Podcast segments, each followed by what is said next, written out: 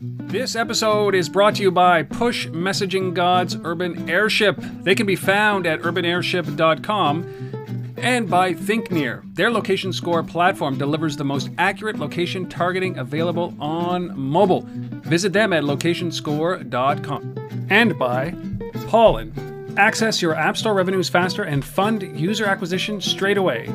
To sign up, go to pollen.vc. Welcome to This Week in Location Based Marketing with your hosts, Rob Woodbridge and Asif Khan. It is time for This Week in Location Based Marketing. This is episode number 218. We're recording this live January 25th. That's Sunday, late at night in the year 2015. My name is Rob Woodbridge from Untethered.tv, located in Ottawa, Ontario, Canada. With me, as always,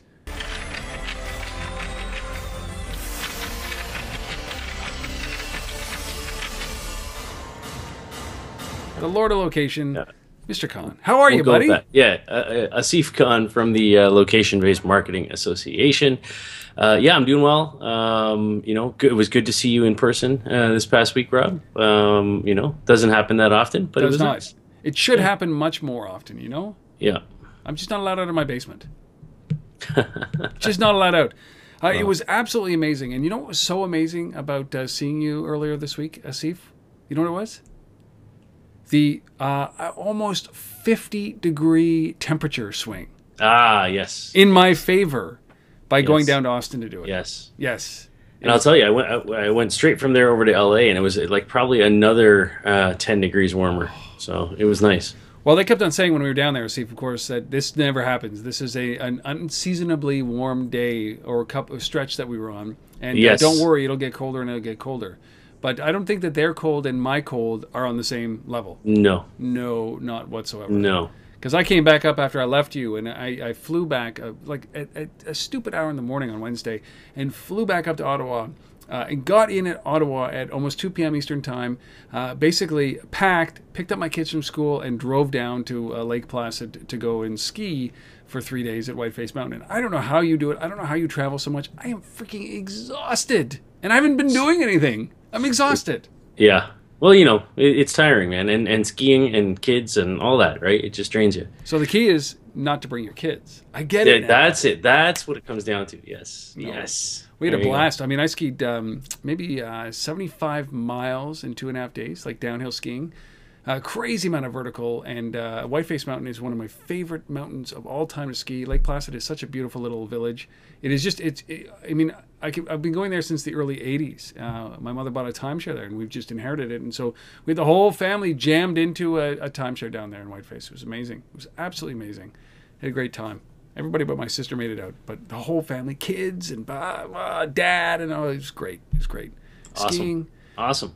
I, you know what? I'll, I'll tell you one thing though. My father is 75 years old, and uh, he, he will turn 76 this calendar year, and uh, just smoked me skiing. Like the guy, and I'm like, uh, my legs are pounding. I'm, they're still sore. I've been off the hill for two days. Anyways, it was a great time. How was your uh, How was your extended uh, visit out west? Uh, you launched something, didn't you, Asif?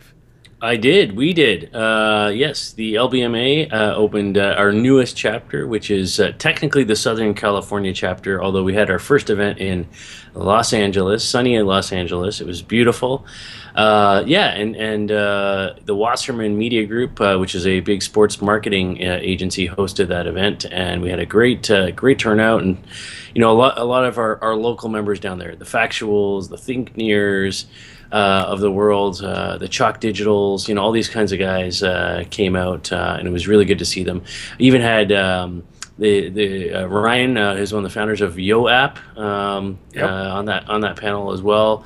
Uh, so it, it, it was really good. It was really uh, it was really interesting, and uh, lots of great questions from from the audience. And uh, I was excited about you know what what we can potentially do in that part of the um, of the U.S. market. So uh, looking forward to the next event as well. And, uh, and you know, just want to thank Scott and and um, and Gregor, who are the co-chapter presidents for that chapter.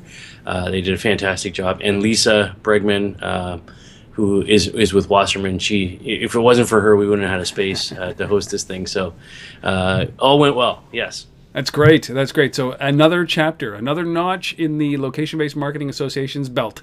Indeed. Yeah. Yes. And what else Yes. is what's on the horizon then? Uh, you Well, are. I'll, uh, I'll just highlight the next couple of weeks, um, which, which, is, what- do we uh, have 40 yeah. minutes for that? That yeah, not quite, but uh, they're you know really really quickly a bunch of chapter stuff going on uh, in Europe actually, and uh, starting with on the fourth of February, uh, the London chapter, that's London, England, will be hosting an event on beacons. Uh, and uh, last week you saw um, Jonathan from Iconomy was our guest. He will be one of the speakers at that event, along with uh, Catherine Townsend uh, from Barclays Bank, the, and specifically she was one of the folks who launched the uh, the whole initiative around uh, disabled people and recognizing when they come in.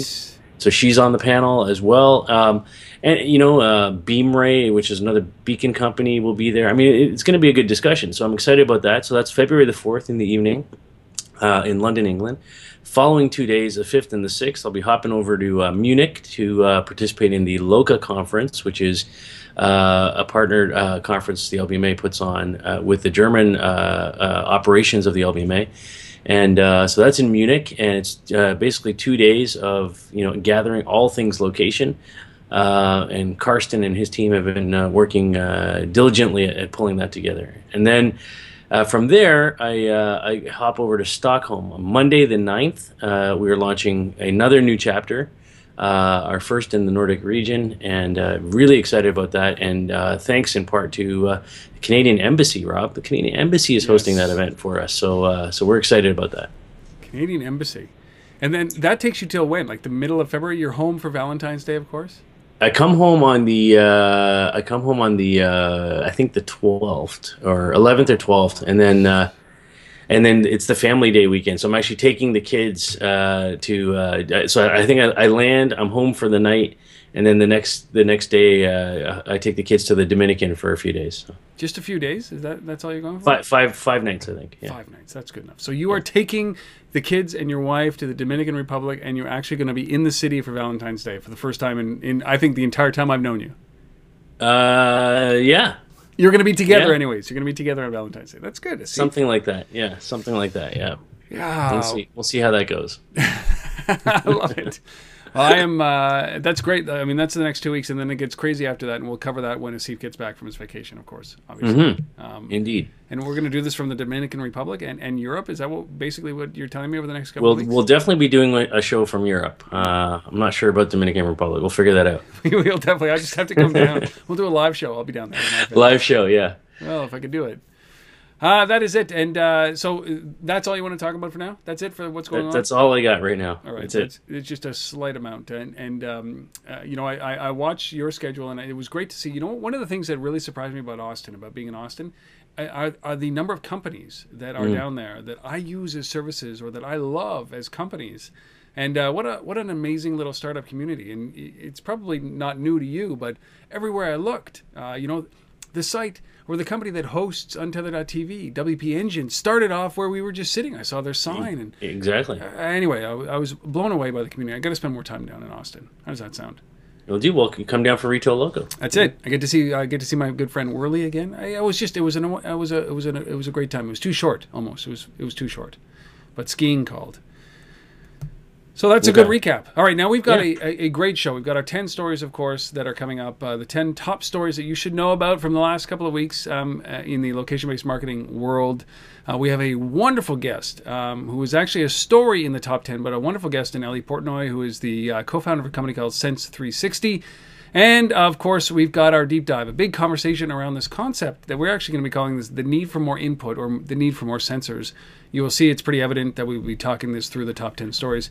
But before we get into our top 10 stories, we have to earn a dollar. And it's actually amazing that we have this company. You saw them in LA. It's been a, they've been a huge supporter back in the Eli Portnoy days, and even on to uh, uh, ThinkNear of today. Uh, I'd like you to listen to this, and I'd like your feedback on how these ads are, are coming across because I'm trying to tell a brand story about this company. And you've noticed, obviously, that every time you come onto the show and you listen, it's been a different ad. So here is our sponsor for this episode, ThinkNear. This episode is brought to you by ThinkNear. Here's Kate Walling, Senior Marketing Manager at ThinkNear, to remind us what they do. ThinkNear is helping brands reach all of us on our mobile devices so that we don't have to think and so that we have this helpful experience, find the solution that we need, and just basically make our life easier. Part of making a great product is building a great team. And to do that, you need to create a great work environment. So, what is it like to work at ThinkNear? It's a lot of fun. We're very, very scrappy. We're a team first and we're a business second. It's fun from a technology perspective because we're using the latest technologies and good practices uh, for building software. Our team lives and breathes location. We actually literally dream about it too. So that's a joke. Is the joke and the obvious is we, we all have these crazy dreams at night about location. We play Halo together. We play basketball together. We play ping pong together. We do meals together. There's a basketball court in the parking lot that gets a lot of use. There's the ping pong table. And it's just a very social, collaborative group. We also we're a team that care we care a lot about each other, and I think whenever you're in a, an environment where you're you're working hard and working at the edge of things, that always helps. For our engineers specifically, don't let anyone schedule meetings with them in the afternoons. And for anyone who's an engineer and has constant meetings all day, they can appreciate that our engineers has six hours every day with no meetings scheduled, and they love that. ThinkNear, where engineers can't wait until noon. And of course, now it's time to get to the show. Should we jump into these, uh, Steve? Let's the do it. 10 stories. I think I'm starting off. I think right? you are. You get. You drew the uh, short straw this time. All You- right, there we go. So we have off. we have uh, we have kind of two stories in one today. Uh, Oh, you see. you know, I start, I'm starting off with two stories in one because there, it's it's it's all about Microsoft this week. Uh, two two things uh, that uh, Microsoft uh, talked about this week. One is uh, sort of they, they got all sorts of press around this thing called Hololens. Uh, so this is kind of you know a little bit of Oculus, a little bit of Google Glass, and a little bit of their own secret sauce, all kind of thrown together, uh, creates something called Microsoft Hololens. Um, it's an interesting uh, technology. So basically, it's a, uh virtual reality headset. Um, it's got a new sort of operating system that you know Microsoft uh, has developed. It incorporates. Um, you know some of what they acquired in in the uh, gaming uh, company from like Minecraft and things like that, sort of all coming together. So it uh, basically it, it's um, you know it's not Google Glass. It's uh, it's placing virtual objects in the space around you. Uh, so, so it's three dimensional in that sense, uh, as opposed to you just seeing some sort of display. Um, it's through clear glass lenses, just like normal glasses, that, that this happens. Uh, so it's kind of like a fictional world, you know, kind of coming in front of you in a three dimensional framework through regular glass, if you will. Um, and that's where things like um, you know the the Minecraft type uh, game that they that they acquired become interesting. So part of this is, is is a thing called Hollow Builder, which is the application development piece that that you can build applications uh, for Hololens on. Um, and the Minecraft game that they've uh, that they acquired, they've incorporated that and or sort of using used Hollow Builder to sort of transition that into an application that can sit on top of Hololens. Uh, so this is kind of interesting stuff. Uh, it's it's early days. It's not commercially available yet. They're talking about sometime later this year, but they but they've been showing this to developers. They've been out kind of talking about this, and it seems to be getting uh, some fairly positive reviews, we'll say. Um, so, um, you know, not much more to say about it at this time, but check it out HoloLens, uh, Microsoft's play in the virtual reality space. Now, what I think is more interesting is the other Microsoft story, which is uh, some patents that they filed back in 2013 have finally been approved uh, for something called inconspicuous mode. Uh, so, this is basically their attempt to remove notifications altogether uh, in in certain situations uh, that adapt to basically the settings on your phone. So in other words, um, what they're saying is they they can detect your GPS, your NFC, your Wi-Fi MAC address, all this kind of stuff, and they have the ability to switch it off uh, based on con- context, if you will. And so, in other words, like you know, if, if you're in a movie theater or a library and you shouldn't be, these things shouldn't be, you know, distracting you or or, or notifying you. It can detect uh, kind of where you are in the context of the situation, automatically put the phone into this kind of quiet mode, if you will, or standby type of mode, um, so that you're not distracted by that. It also uh, has the ability to sync directly with your calendar, so it understands where you are uh, that you're in a meeting right now and that you, you you know you probably shouldn't you know so you so you don't have to go remember to turn your phone off while you're in a meeting it does it for you if you will um, that kind of thing so it's kind of a really interesting uh, application layer if you will that you know that sits there and kind of looks at you know the context of where you're at and basically putting your phone into a sort of a quieter standby mode. I like it.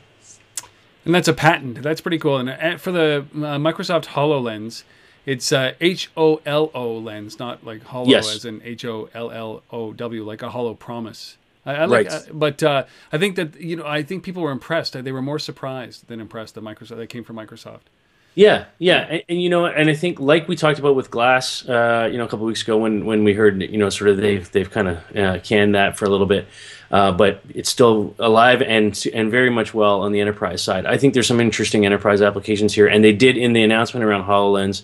They did say that uh, NASA has a uh, has a, a licensing arrangement with them for this. They're already using it as part of the Mars rover program and things like that. So, uh, so there's definitely commercial applications for these things you know, as it takes time to bring it into the consumer world. It just dawned on me. Are you sure that NASA thinks that they're actually using they're using a Microsoft product and they're not actually using the Oculus Rift like they did with the old uh, the NFL did with the iPads? Remember that Mm. debacle? Yeah, they had a uh, they they used the uh, tablet, the Microsoft tablet, as a stand for the iPads. Remember that? So I maybe maybe we should clarify if NASA actually knows that they're using a Microsoft product or the or the Oculus. Anyway, that's, There you that's go. Microsoft back a lead story for us. Wow. Wow. All right, our second story. I don't know anybody who could actually tell the story better than Chuck Martin. This is about ShopX uh, actually giving away 1 million beacons. 1 million beacons. And we did this uh, for a mobile commerce minute. So I will let Chuck explain what this story is. This is the Mobile Commerce Minute. My name is Rob. And my name is Chuck. A million beacons for free? Uh, that's what's happening right now. Uh, one, one company just announced called ShopX. Uh, they just announced that they're giving away a million, literally a million beacons free to retailers in the U.S. And um, I, I spoke with the with the, the CEO just actually just before he jumped on a plane to South Africa, uh, Wayne Kyle, who's the international CEO, and he was telling me that I said, "Why are you going to do this for free?" He said, "Well, basically, beacons are being commoditized anyway. It's not about the beacon; it's really about the platform and the experience." And the ShopX approach is, uh, and he thinks, by the way, he doesn't know if this is going to take three months or three years to, to execute in terms of the retailers, but they want to do very large chain retailers so they can do basically a thousand beacons at a time. And what they're looking for is to use it for not just in-store navigation or, or sending product messages to people like many are doing, but to actually connect the shopper with an in-store employee. That's sort of their, their mission. And they have a platform that companies obviously would pay for on a monthly basis. So the, the beacons are free, but the platform is not, obviously. Um, and what they're, it's basically a razor blade uh, kind of approach. Get the free, free razor and you buy the blades later. Uh, uh, anyway. So what what what they're looking at though is basically jump starting the the marketplace. Now, interestingly, that's the the price issue in terms of uh, the the beacon. So the, the beacon can be free or low price. Uh, the reality is there's there's also the cost of beaconing, and this is training employees how, how to interact with these beacon customers, uh, and having them under learn and understand what beacons do and, and don't do. Then there's the strategy team, the resource of the strategic planning folks, the executive team to look at what they are really trying to accomplish with beacons with the risks of, of uh, harming a relationship with a customer and that's a very big thing. And then there's the app strategy. Uh, what we, we're going to put it in our app. We're going to have it in other third-party apps. Um, the, the, the good news in, in all of this is it's going to likely tempt some retailers to take a serious look at beacons. And, and anybody that, that doesn't do this basically could find out that it's, uh, it's going to be a lot more expensive not doing it. And I thank Chuck for making that easy for me for story number two, and probably a lot quicker than I could have done as well. That's story number two. ShopX, 1 million beacon giveaway. There you go. All right, our third story. Now, we just talked about NASA and Microsoft. Now, let's let's kind of keep talking about space. Like, uh, so, uh, a bunch of PhD researchers, three PhD researchers, in fact, in a university in Belgium. Uh, You know when you start uh, when you start with a story with a bunch of PhD researchers, you know what you know what I think about is like, oh no, like this bunch of PhD thinkers trying to build a business around space billboards. Jesus, like, come on, Anyway, carry on. I'm sure that this is going to be a good story.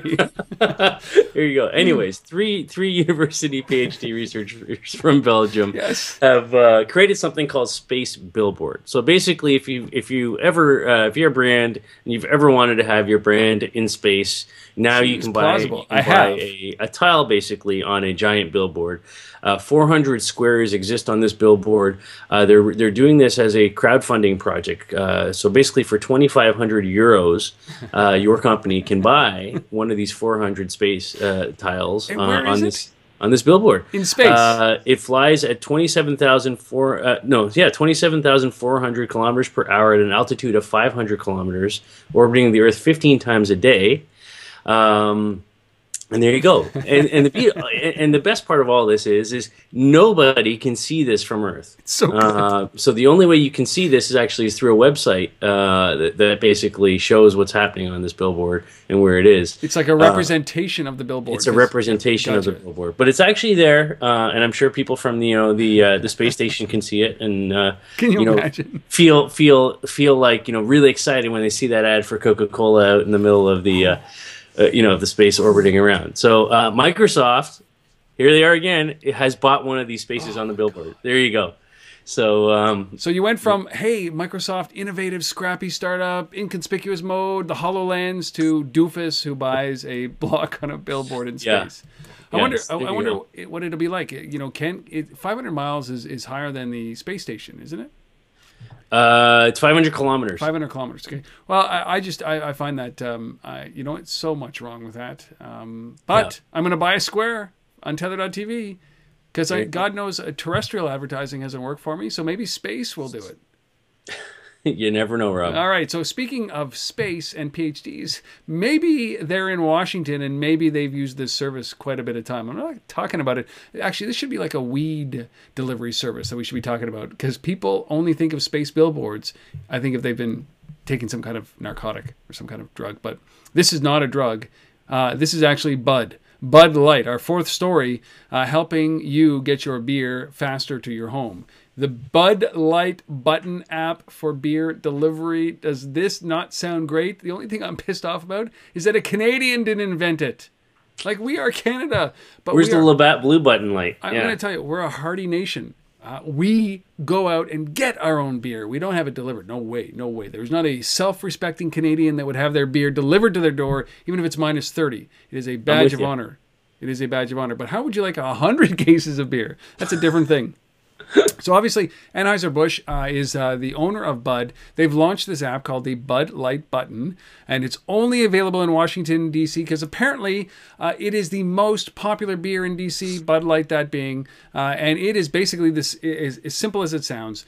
You ha- download an app, and it, when you uh, you have to actually put in your credit card number, your age of majority, your your ID, and everything like that. But when you need a beer delivery, all you do is push a button, launch the app and push a button, say how much beer you want delivered, cans or bottles, and it's dropped to your door within an hour. And you can do between 1 and 100 cases of beer. Love it. One and 100 cases of beer. And here's eh, the other side of it is that there's there may be a surprise. Like you it could be just like, hey, we'll have the guys over, going to be watching the hockey game. Bud, we need some beer. Get the beer. And you know what? Actually, every once in a while they might shock you and surprise you. You get some swag. You actually might actually get a DJ that drops by. It becomes this full on party. And I just think that that's kind of ridiculous unto itself. But I wonder if anybody during in the Super Bowl that's coming up is going to use this thing for Well, their for their Super Bowl Yeah, party. I think that the delivery time is gonna be like six hours, right? Like a Yeah. pizza delivery. It's gonna be Bud and pizza. The, these things are the greatest combinations, I think. Maybe not Bud, but beer and pizza. So, um, you know, this is this is a pretty unique thing. It takes like something like Amazon Fresh to the next level. It's beer delivery by Bud. You just hit tap. It means you can be absolutely pissed drunk and still and fall face forward onto your phone and still order beer and have it paid for and delivered within an hour. It's Awesome. amazing. It's amazing. Only in Washington D.C. Only because the millennials. Only because you twenty somethingers out there in Washington uh, like your beer delivered. Shame on us. Shame on us as, as a nation. It's an affront. Well, all right. Now, when you're, you know, usually when you've had that much beer and your, your speech get starts to get a little scrambled, and you might need, not be able to understand what somebody's saying. yes. You know, There's an app for that. Do they have a beer translation in this app? There's an app for that. They do. eh? No, I'm just kidding. Um, it's called but, Beer you know, Goggles. our good friends over at Google, creators of Google Translate, which is a phenomenal service, uh, 500 million monthly active users, by the way, of Google Come Translate on. service. Um, That's amazing. uh, and I'm one of them. So I'm in the middle. I, I think I think I might have mentioned this to you. I'm in the middle of trying to teach myself Spanish right now, uh, and so I'm using this thing is all the time.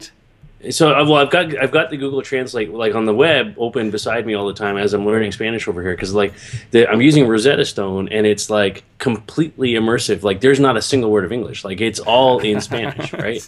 And so they'll show me something and it's all image based and and and and, and speech based, right? And you look at it and they're like just starting to use words and like trying to get. I'm supposed to recognize it from the image and I'm like. But what does that actually mean? And then I'm over here, like on Google Translate, right? And it, but it's awesome. I love it. Hey, yeah. Can Um, you say a sentence in Spanish yet? Uh, yeah, but I'm not going to do it. Okay, Just- I just give me one more episode on that. Okay. Yeah, yeah, yeah, yeah. Um, but on. anyways, um, so Google Translate has basically uh, got an app, and they've updated this app now. And what's cool about it is that it's it now has the ability to automatically convert speech uh, to text instantly, instantly. It's amazing. Speech to text instantly. It's the universal Uh, translator from Star Trek, man. The Universal Translator is coming online, sir. Ugly. Ugly. Giant. Bags of mostly water. Bags of mostly water? An accurate description of humans, sir. You are over 90% water surrounded by a flexible container. What's that? Yeah, so it'll automatically recognize if someone's speaking, uh, you know, uh, at least a number of the popular languages out there, and then turn it into kind of just you know automatic uh, written text. So it's awesome. I love this. the microphone a second time, and then I can have a conversation with Vanessa. All right, so then how's it going? Está bien así. Entonces, ¿cómo te va? No te entiendo nada de lo que me estás tratando de decir. I do not understand anything of what you're trying to tell me. No te está haciendo favores esta aplicación, más bien te está haciendo sonar como idiotas. As the application is doing favors rather test sounding like an idiot. Right back at you, Vanessa.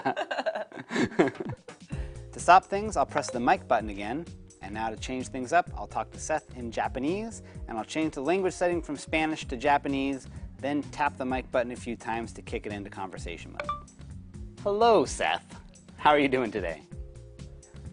こんにちは。セスはどのようにそれが今日起こっているうん、今日はすごい忙しいです。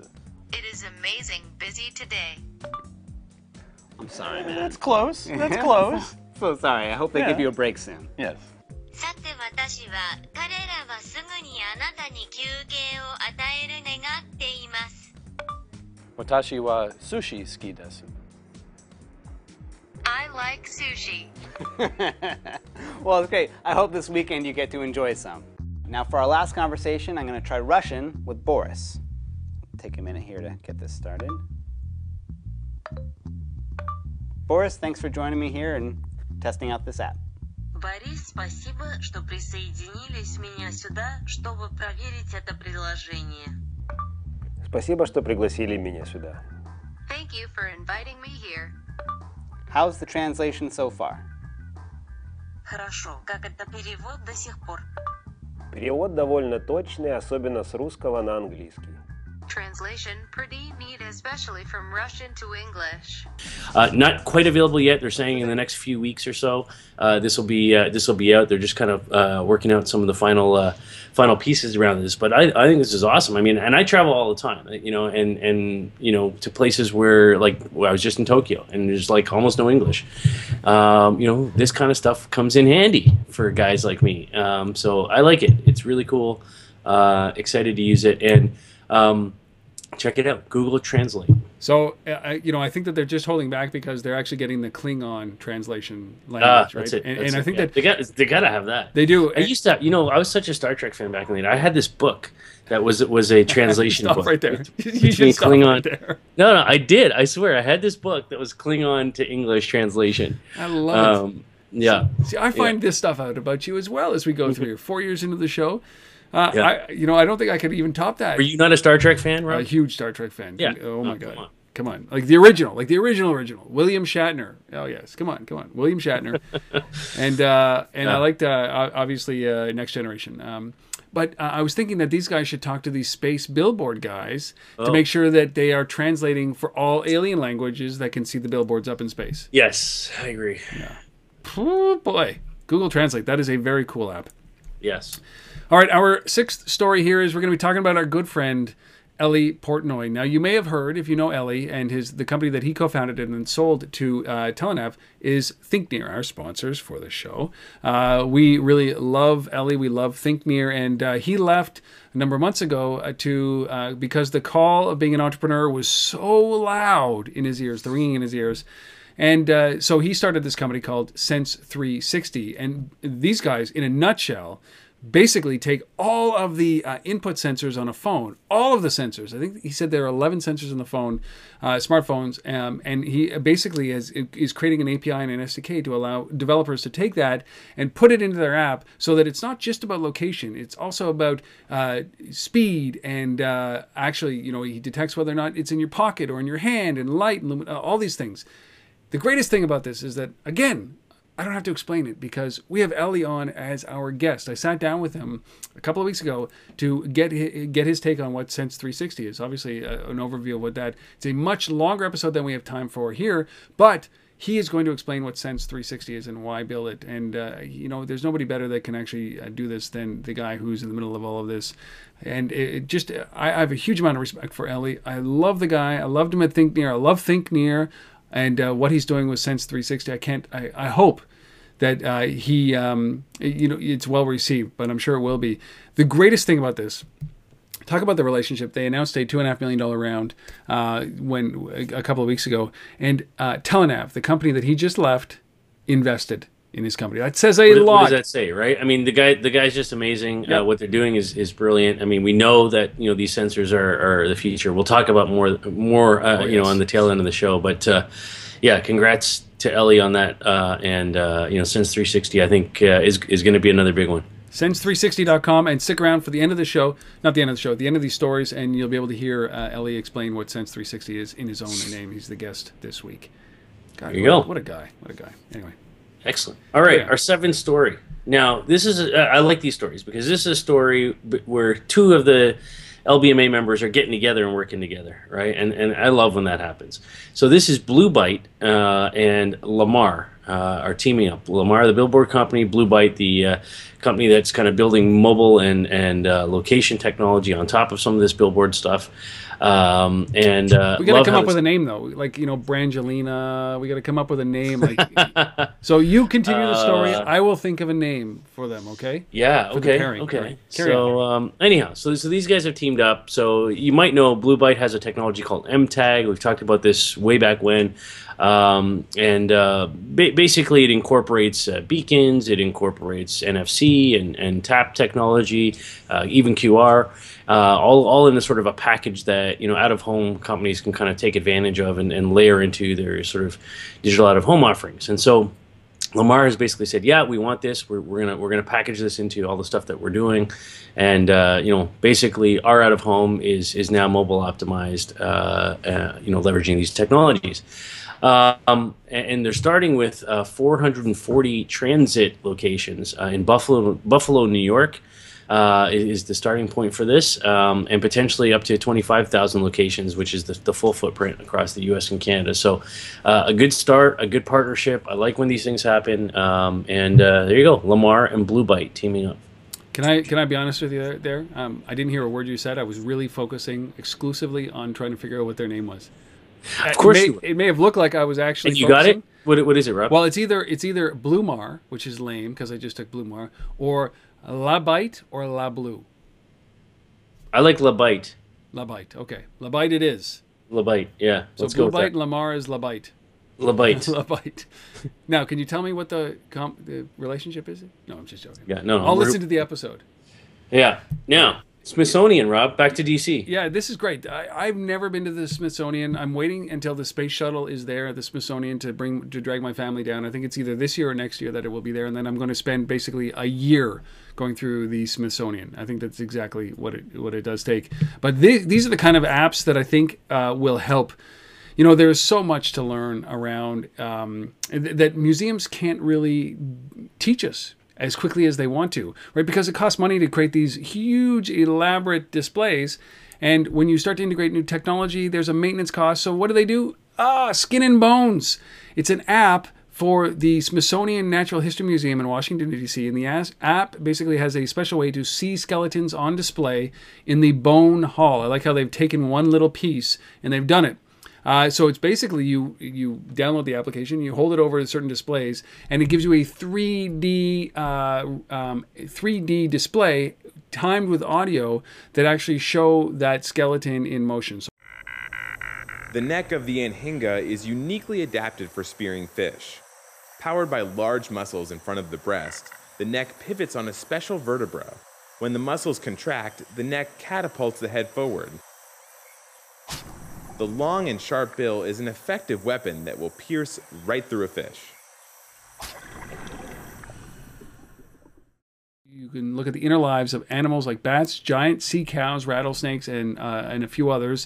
And they think about. Uh, I think there's 31 displays or nine augmented reality uh, experiences with 3D tracking.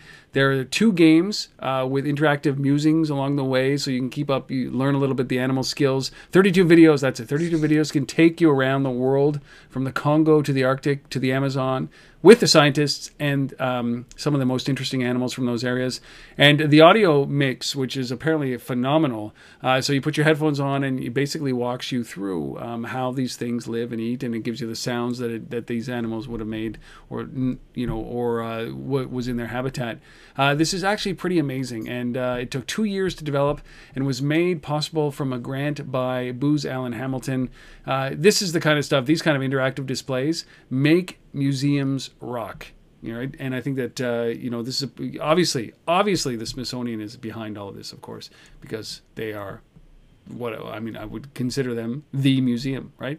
The, the museums. So this is something called Skin and Bones. Love it. I mean, I mean, who wouldn't want to experience a museum and you know, with, with that kind of rich, uh, rich media and detail, uh, and and a learning experience that you know that comes with that. I mean, it's amazing. awesome. Yeah. All right. I wish I was a kid. I wish I was a kid now, today, because y you know I always worry about this. We've had this conversation. I do have to tell my kids that that isn't really Spider-Man and that Superman isn't real and he can't fly, right? Because it's so real today that you have to be able to you, you can't judge. At least back in the day, it didn't look as real, right? So Yeah. you, but now You questioned. Yeah. So now, as a kid, learning this stuff from these devices, having this kind of reach and ability is uh, is amazing. So I wish I was a kid at this stage, because I, I just I think that imagination, my imagination would I just think be we're swelling. kids, Rob. I, I, I feel like we're still kids. Yeah. I mean, even though I just got older, but you know, I still feel like I'm a kid. it's true, Asif. It's true. Yeah. Yeah. Yeah. All right. All right. We're kids. Number nine. We're kids. Good. We're kids. So I can suck my thumb. It's fine if I suck my thumb on the camera. it's good. It's good, Rob. I won't say anything. Um, all right. Uh, So just the other week, we were talking about the uh, demise of Softcard, uh, the former ISIS uh, carrier consortium payments platform in the U.S. Uh, was downsizing. They say. Uh, consolidating down to two offices, uh, but they were still alive and well, and wasn't they weren't going anywhere. They were just kind of uh, battening down the hatches and, and kind of uh, refocusing was the message. Well, here we are, you know, uh, just over a week later, and uh, the message has changed yet again. And we hear that uh, our good friends at Google uh, are uh, trying to acquire uh, Softcard at the moment. Now, this hasn't happened yet, but uh, all signs and rumors, TechCrunch, VentureBeat, all these guys are saying uh, they have it on good authority that Google is, in fact, buying Softcard. Uh, the numbers nobody really knows. One of the one of the rumored numbers was hundred million dollars, um, which you, you know doesn't seem like a lot in today's day and age for something like this. I have a feeling that it may even be less than that. Um, and and I don't even really know what they're buying. I, there there are some patent applications that Softcard had filed uh, have yet to be granted. There may be some some people over there that are uh, worthwhile. You could do an acquihire. Um, but at the end of the day, it's uh, it's really I guess you know if you're Google or anybody else, you know, it's it's a chance to uh, to do something nice uh, and to uh, to to you know establish some good relationships with the mobile operators, some goodwill with the mobile operators. How about that? Well, you know, Uh, they were the ones who blocked Google, right? They said, Yeah. over our dead body would Google ever Google Wallet ever be allowed on on uh, on our networks? Yeah. So so you know, it's a chance for a little bit of healing, goodwill.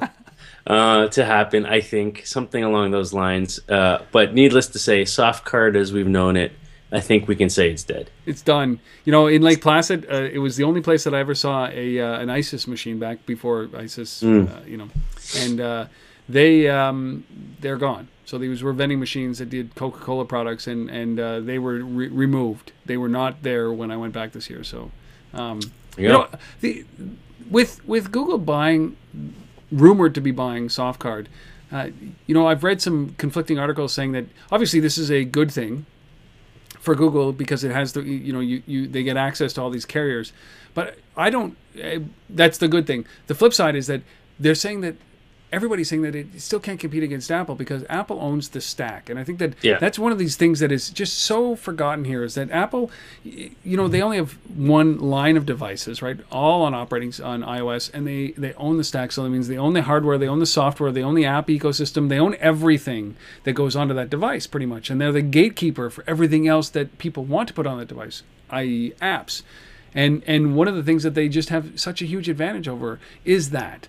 And and so they can say, you know, it comes with the device. And what Android can't do, what Google can't do, is say, hey, it comes with Android because it's an open it's an open source operating system. So the biggest challenge is that Goo- this may not move the needle for Google at all because Google is is open and Apple is closed. Isn't that ironic that Apple will dominate because of its closed Uh, environment? yeah, completely agree with that. Yeah. And and like I said, all I see here is some goodwill and some, you know, healing of the relationships with the with the mobile operators, which you know Google Google needs for other things anyway. So Exactly. there you go. I think it's a it's a small play a in Google's master plan. Exactly. Because on the other side, now Google is going to put fiber to the home and kill off all the other carrier business. So they have There to have, at least have a good relationship on this side. Yeah. All right. So Google, are they buying Softcard? Hmm. We'll see. There you go. All right, our tenth story, our tenth and final story is around Shazam, that company that I was confused about, but now I love again, and I'm confused about. I told you love Rob was a good company. Yes. Well, it, it is a good company. We've always thought that. 500 million downloads, 100 million monthly active use users, and uh, they are now integrating uh, with uh, Gimbal and their SDK on uh, context and awareness. And basically, Gimbal is the uh, beacon manufacturer and so much more. Uh, they put the smarts in the beacons as well as deploy the beacons. And so now uh, what ends up happening is users can use Shazam to examine nearby beacons and get content based on what's surrounding them, what's near them. So this is contextualized Shazamming. And I think this plays really well into the olden days. I see if maybe two or three years ago we talked about, we always bring it up, which is Angry Birds and unlocking levels inside of a Starbucks. Mhm. And I think that this is this is along that line, isn't it? Where we're talking about being able to launch Shazam in a specific location, uh, bounce off a beacon, and get some benefit or some perk. Isn't that what we're talking about here? Absolutely agree. This this is all about. Uh, I mean, in some respects, a little bit like what we talked about. You know, sort of Snapchat being enabled when you're near a beacon.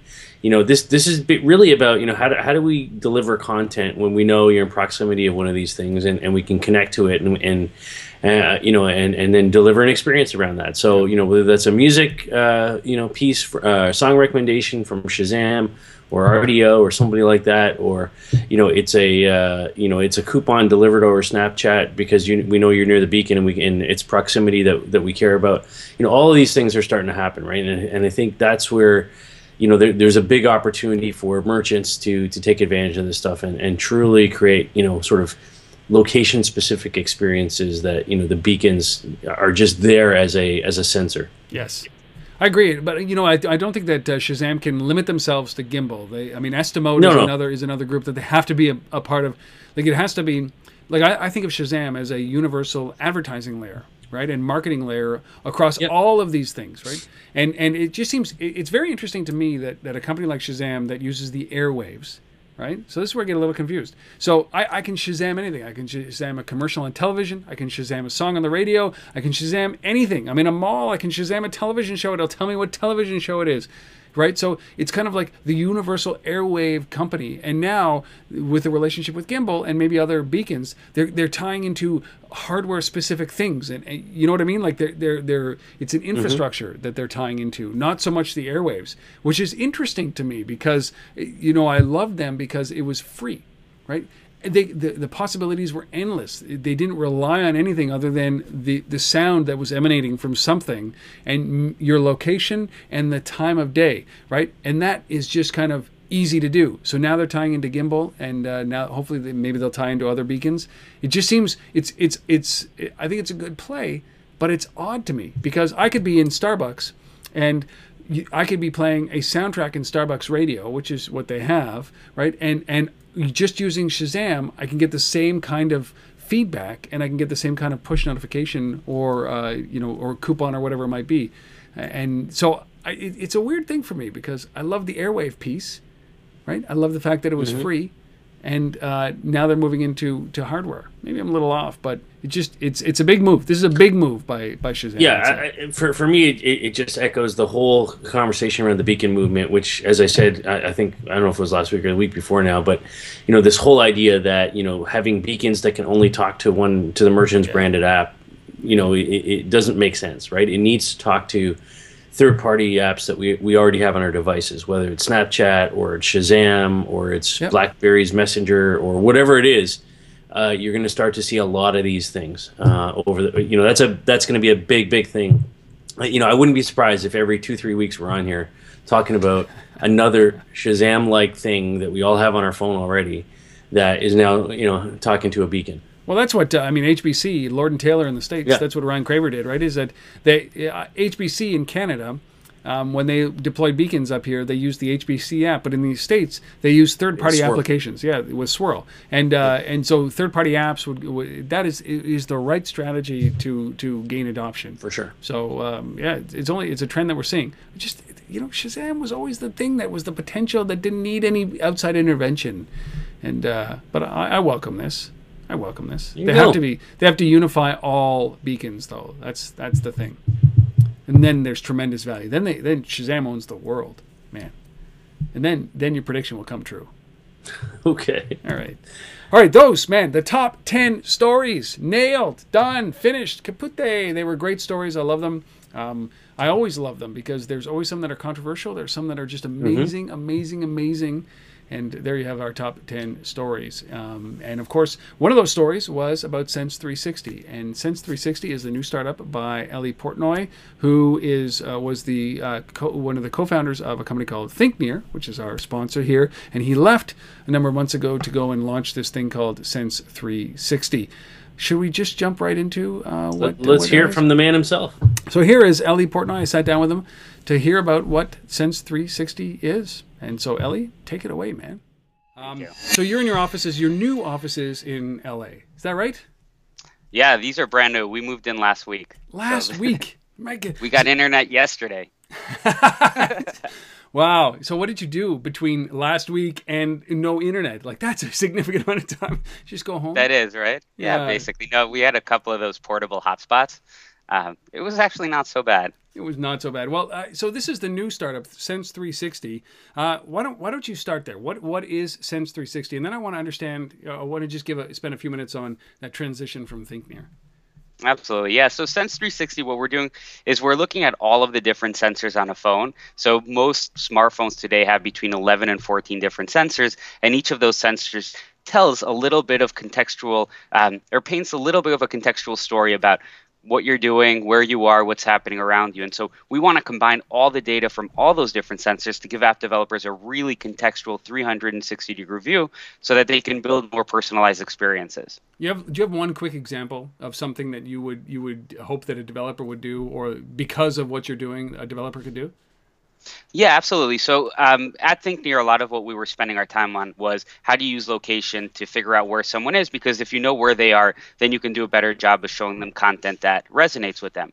Well, location is just one of the things you can do, and so we're, we're looking at location and activity. And so, is the person driving in New York when it's raining? So driving would be an example of um, an activity or is the person sitting down with their phone in their pocket or out of their pocket are they at home or at work so there are all these different um, cases. And if you do that and you start personalizing the content and the experience that you provide users, then you can get to some really cool and interesting use cases. One of Chuck Martin's biggest complaint is is that when he has like a shopping app. Uh, right, um, and he he uh, he may have passed within a proximity uh, of a store that has a deal on, uh, and he gets a notification, which is which is exactly what it's supposed to do. But the, the problem is is that he's going 80 miles an hour down the highway, right, and the, and it's not relevant to him at that moment. Uh, you know how how can you how can you help with that? How how can what you're doing with Sense six Sense 360 help with that? You, that is the perfect example of, of how using multiple sensors helps because yes you're right. Location is one piece of context but if you don't have the other context which is what is chuck doing at that very moment you could totally mess it up. And but if you use that if you use the accelerometer it's actually not that hard to know if a person is driving or not.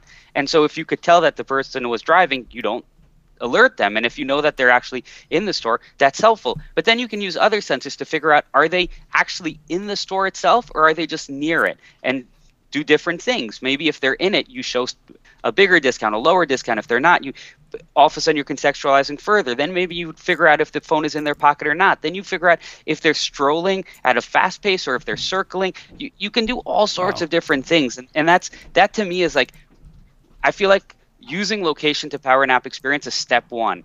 Using a, a second sensor is to, it, it just step three. And every sensor you add just tells you a little bit more about that that 360 degree view, and all of a sudden you start building some incredibly powerful experiences that are just you know 10 steps ahead of where we are right now. And and that's what you guys are building now. Now, what's the difference between, say, uh, Dark Sky uh, pushing you a, a, a note about the weather change and, and traditional uh, notifications, right? So, I mean, there is there is a difference between what what people have as notifications when they get say a text message or they walk past a store and they get a, a, ping for a sale and something like what dark sky is doing about notifying you that there's uh, you know a, a typhoon on the way right but there is a subtle difference between those kinds of notifications right There absolutely is. I think the, the big difference is that when people think about notifications right now, and I think the, the visceral reaction people have to them is that they're not targeted. They're basically the way most most of the push notifications are triggered are based on what you've done in the app. So you haven't been in my app in seven days. I'm going to send you a notification. No, that's helpful to you. That's not helpful to me. um, which is, I think, the big problem. It's the marketing channel. Whereas what Dark Sky is doing is it's saying, where are you? What's happening around you? Why do we care about? Why would you care about the weather? Oh, you do care about the weather. Here's some information. And so it it- they're switching it from a um, marketing play to an engagement play, and that that I think is really important. So they're starting with the consumer and ending with the notification, rather than starting with the um, marketing and ending with the notification. And I, th- I think that's a big difference. That is Eli Portnoy of Sense 360. I always want to say ThinkNear, but it's Sense 360. Go to sense360.com. That whole episode, that whole episode with, with which we talk a bunch of about a bunch of things, not only about Sense 360, but the need around these sensors, the world that we're living in, and part of it is going to be coming up in our conversation, our big story in a few minutes. But you can find out so much more about what he's doing and his thought process, and it's just amazing. Uh, that episode will be up in a number of weeks. You can sign up at untether.tv to be notified when that episode goes live. Go and do it. Untether.tv. Eli, buddy, if you're listening to this, thanks for coming on. Thanks for allowing us to use that clip. And thank you for being a part of Untether.tv and this week in location based marketing. And good luck, my friend. We all are rooting for you, of course. The whole world is rooting for Eli Portnoy right now. Right now. At this moment. All right. Uh, before we uh, get into our big story, I, I got to bring this up very quickly, which is the three ways that you can actually support the show. I got some great comments when I was in Austin saying, listen, you know what? I love the way you do this, um, but I'm a little afraid to ask you about sponsorship dollars because you always make it sound like it's a giant amount of money. And, you know, trust me, it is. It's an insane amount of money. I am not lying. It is a crap load of money. Uh, but I'm willing to give you a 50% discount on that crap load of money. So instead of a million bucks, it's half a million dollars. You can reach me. If you want to reach our readership, our our our, uh, our viewers, you can do it. It's it's pretty easy. You just come to me. You get an ad like ThinkNear. That's a great ad. The sequence of ads are amazing. Uh, so you can reach out to me, Rob at Untether.tv, to gain sponsorship and gain access. I'm the gatekeeper there. All it takes is a big freaking check. That's it. a big check, and you were you were you were here instead of my voice. But if you can't afford that, of course, you can just go to patreon.com forward slash untether, sponsor this show. I'm trying to bring on some new hosts. Part of that process is getting enough money recurring every month to be able to do that so that we can bring on some new hosts, have some new voices, bring on some new stuff that doesn't involve me, grow untether.tv, grow this week in location based marketing. If you support us, we can do that. Who knows what the shows will be? Who Yeah. knows? And, and you know what? We, we love these supporters. We love these Patreons. In fact, I heard from one of these Oh, you did? Patreons this week, Rob. oh, Uh, yeah, they have to I did. Lorenzo. Lorenzo. Lorenzo Cardilli uh, from Italy uh, uh, reached out to me this week, and And he said, uh, "Hey, I'm not getting I'm not getting enough value out of my money." No, no, he's a, he's a big fan. He loves the show. Uh, he's a Patreon of the show. So thank you, Lorenzo, for that. Uh, in fact, I'm gonna I'm gonna be speaking to Lorenzo later this week uh, and chatting about the Italian market and see what's going on there. Yep. And uh, looking forward to that. So uh, thank you for supporting us. We we really appreciate it. And and if you become a Patreon, you know we'll thank you too. Oh my God, So Lorenzo. we'll give you hugs. God love Lorenzo. I'm just gonna go to Italy just just just to go and thank him. Oh my! You know what though? And talking about hugs, okay. So so my son, who's like, you know, he, he he's the uh, he's the younger one of the two. Uh, my daughter, my daughter's the older one.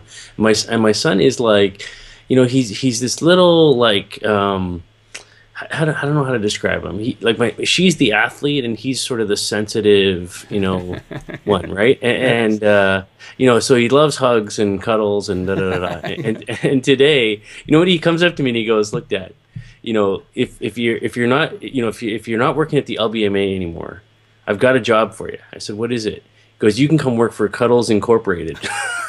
and I'm like, okay, thanks, Matt. Thank you. I'm good to know that uh, that I'm taken care of when I'm done with the LBMA. Cuddles Incorporated, dude. You have just named this episode. I love it.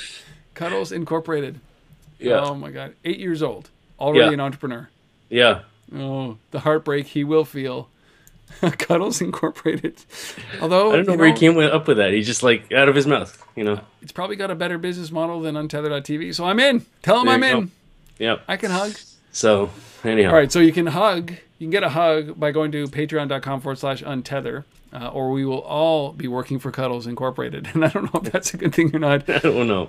Or, of course, you can actually just pay us back in karma, good karma. Go wherever you found this episode, wherever you downloaded this, wherever you're watching this, share it, spread the word through the social medias of the world. You can also give us a star rating on uh, any of the podcast uh, networks like iTunes, etc., or Stitcher.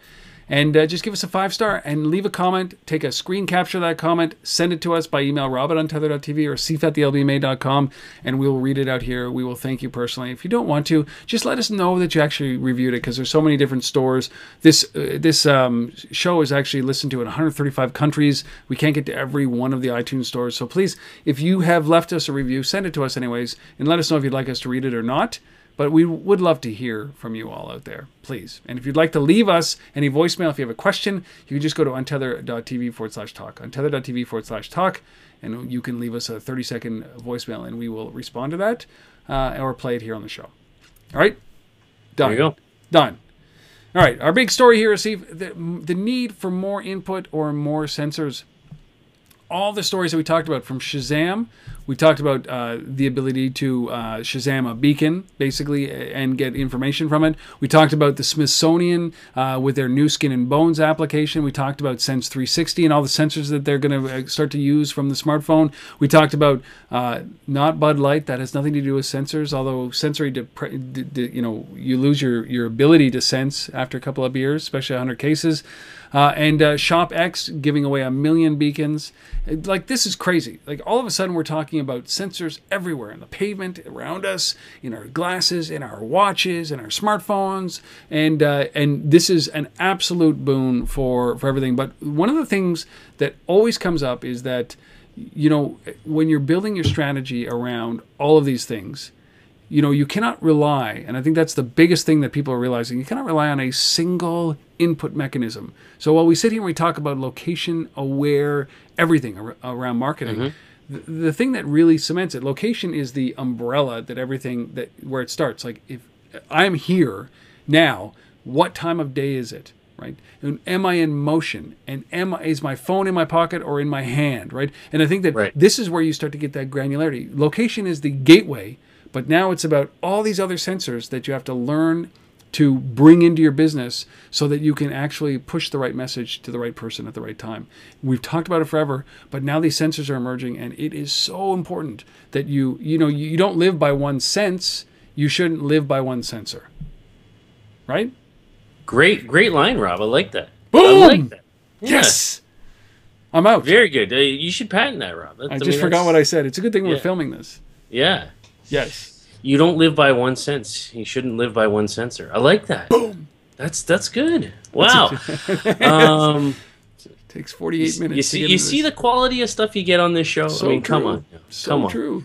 Uh, yeah, I mean, I, I have to concur with all of that. I mean, it's uh, it, it's been a frustration point for me over the over the last you know four years we've been talking about this stuff, and you know a number of times I've talked about you know you know from an advertising point of view the lack of uh, ability or the lack of you know utilization of all these sensors by by advertisers. You know this the the, the, stupidity of simply taking a banner ad from web and shrinking it down, sticking it on a phone, and expecting that people are going to, you know, uh, you know, feel like that's a good experience. You know, if you want good experiences, you have to leverage these sensors. And and you know, Eli talks about the eleven sensors, but you know, there there are things in there that you know that just just scream for uh, you know uh, advertising uh, experience, right? You know. You know, you, you know, accelerometers, magnometers, uh, barometric uh, sensors. I can tell you what height somebody's at um, you know the all these kinds of things that, that we talk about and you know and one of the companies that uh, obviously i talked about in our prediction show that i think is going to be a big company is adtile adtile right i mean these guys you know they've been doing this for a couple of years around motion in particular right? And leveraging you know uh, the accelerometer and the compass and some of these kinds of things in, that, that are in that device and combining that with location data right? And i think as you said i mean we're you know whatever's going on you're in a place. It starts with location. That's the big sort of bucket right? That that all of this or container uh, you know that uh, that we sit in you know um, that we have to figure out. That's the location piece right? And aristotle you know you know if you know you, you might remember rob at, at your conference i talked about this idea that aristotle talked you, you know had this framework of what he called a container is the place is the location. Um, and and that you know how bodies and things and sensors interact within this giant container is really what it's all about. Those are the relationships that we care about, um, and and and I, and I think that you know that's the kind of thinking that that we have to have now as advertisers, as marketers, as we understand what these sensors can do for us. Um, and, it- it's really interesting, um, you know, when when you see it from that point of view. So, yeah, I mean, AdTile, Sense 360, you know, uh, inputs that are coming from, you know, these Google Glass and Oculus Rifts and HoloLenses of the world, you know, all that kind of stuff is, is going to feed into, you know, delivering some sort of context to, to what we get, um, you know, from, from the device that, that we're leveraging in a particular location. Well, even tying into what Microsoft's patent, right, the inconspicuous mode, where you start Yeah. to where you start to think about, you know, the early promise of Bluetooth, uh, w- way back in the day, was the, the almost inconspicuous mode, right? So having having Bluetooth sensors around a movie theater that would automatically shut your phone down or go into vibrate mode, right? And Yep. that's what we're talking about with inconspicuous mode. And and I think that you know the world is going to be full of those sensors where i- Microsoft gets it. They'll look at your calendar, they'll look at your location, they'll look at the time of the day, they'll do all these things to say, okay, let's make a better judgment about how we set these, do the adjustments and settings for your phone. And I think that that goes beyond that. But that's a, that's a very good start. And Mhm. I, I'm reminded, uh, you know, in Lake Placid this weekend, we always go to this little restaurant called the Cottage. It's on, uh, you know, just a little bit off the main strip, right on Mirror Lake, which is the lake that basically uh, the the village of Lake Placid surrounds. If you've never seen it, it's beautiful. And so there's a little cottage. It's it maybe seats 40 people. It's a tiny little place. It's a beautiful little venue, um, and and they have this sign that when you walk in that says no cell phones right? So they say like no cell phones. It's just no cell phones. Nobody listens to it. But here's a perfect example of a bunch of sensors in there, location aware, shutting down the device. You know, uh, there, there's there's opportunity everywhere to enhance people's Yes. experiences with these things. But location just doesn't cut it. It just doesn't cut it. So I think that you know, we, we had lots of conversations while we were in Austin around this concept of, of leveraging multiple sensors. And if you're not doing that, and if you're not considering it, that's basically the thesis of this show you know, for all of our episodes, all 218 episodes is about we've been talking about these services that enable you to get a granular look at your customer. So whether it's ByteLight, right, about sensors in the lights or Bluetooth uh, beacons sitting on walls or anything along those lines or, or accelerometers, as Asifa said, uh, you know, and, and what Eli said in, in this, uh, this episode that I did with him is, is you know, we, we want to know whether the phone, it, it's not good enough to know that the phone is in the store at three o'clock. We want Right. to know if the phone is at the store stopped at three o'clock. And even better yet, we want to know if the phone is in the store stopped and out of your pocket at three o'clock. There, right? That is what you should be aiming for at all times. And it starts with location, but that is not the end. And I think that we're starting Absolutely to see not. that. You have to see that now. Please see that now. Please. If not, Asif, I'm out. I quit. We haven't done a good enough job. But sensors are everywhere. You got to start leveraging every sensor you can. Not going overboard. You don't need all 11, but you need more than one. Is that about You got right? to You got to. You got to start using sensors, people. Get on it. Sensors.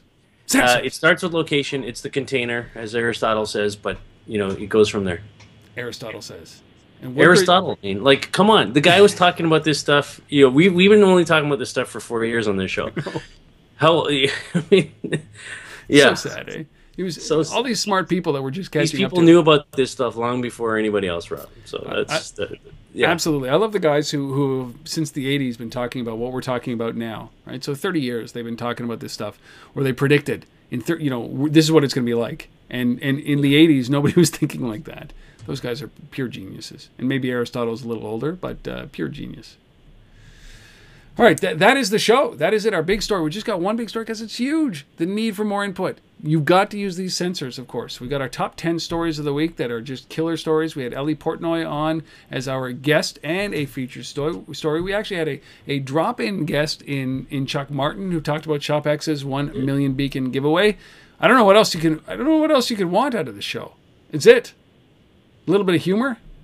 That's it. We got become a patron though. You can become a patron, and, and I'd be remiss if I didn't mention that that while we were in Austin, Asif, um, you celebrated a milestone, which was a birthday. It wasn't like a birthday, like you're not you, you didn't turn 30, you know, you're 29 again. Um, but I managed to capture a little bit of that on tape. So why don't we just yeah, we're gonna send this out with a little bit of happy Oh, birthday to Asif. It was 42, right? Is it 42nd birthday? Thank you, Rob. Yeah.